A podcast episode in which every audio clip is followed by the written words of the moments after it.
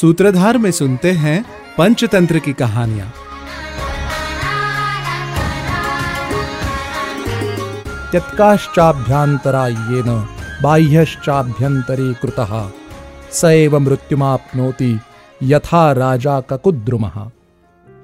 जो अंतरंग लोगों को त्याग कर बाहरी लोगों को अपना अंतरंग बना लेता है, वो ककुद्रुम राजा की तरह मरता है।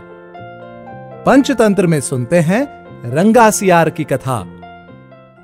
किसी जंगल में चंडरव नामक एक सियार रहता था। वो एक बार भूख से व्याकुल होकर खाने की खोज में किसी नगर में जा पहुँचा। नगर में रहने वाले कुत्ते उसे देखकर भौंकते हुए उसके पीछे दौड़े। उनसे अपनी जान बचाने के लिए सियार भागकर पास ही एक धोबी के घर में घुस गया। वहाँ नील के पानी से भरा एक नांद तैयार रखा था।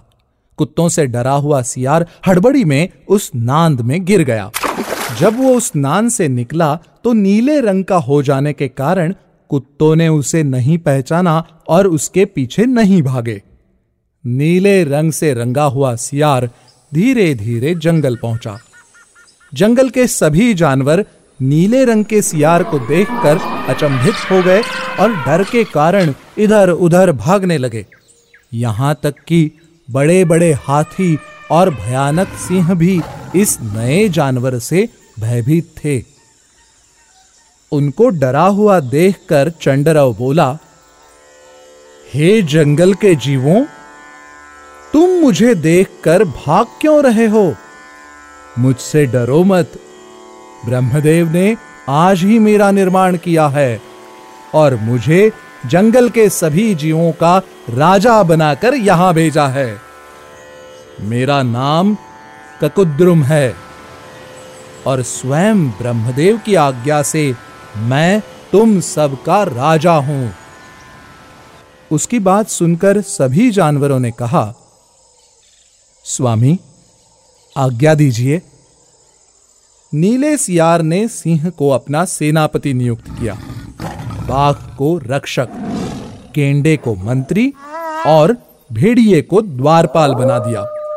सियारों को कोई पद देना तो दूर, उनसे उसने बात तक नहीं की। सियारों को उसने राज्यसभा से धक्का देकर बाहर निकलवा दिया। इस प्रकार नीला सियार जंगल के जानवरों से अपनी सेवा करवाने लगा। उधर सियार अपने अपमान का प्रतिशोध लेने की युक्ति सोचने लगे।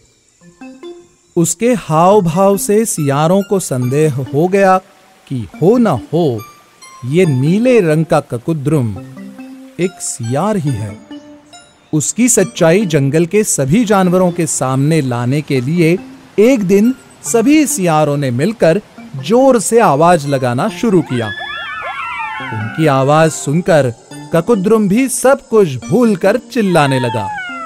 जब जंगल के सभी जानवरों ने उसकी आवाज़ सुनी तो उनको पता चल गया कि वो एक सियार है जो इतने दिनों से उनको धोखा देकर उनसे अपनी सेवा करवा रहा था। उन्होंने मिलकर उस सियार को वहीं मार डाला। इसीलिए कहते हैं, अपने आंतरिक लोगों को त्याग कर बाहरी लोगों को अंतरंग नहीं बनाना चाहिए।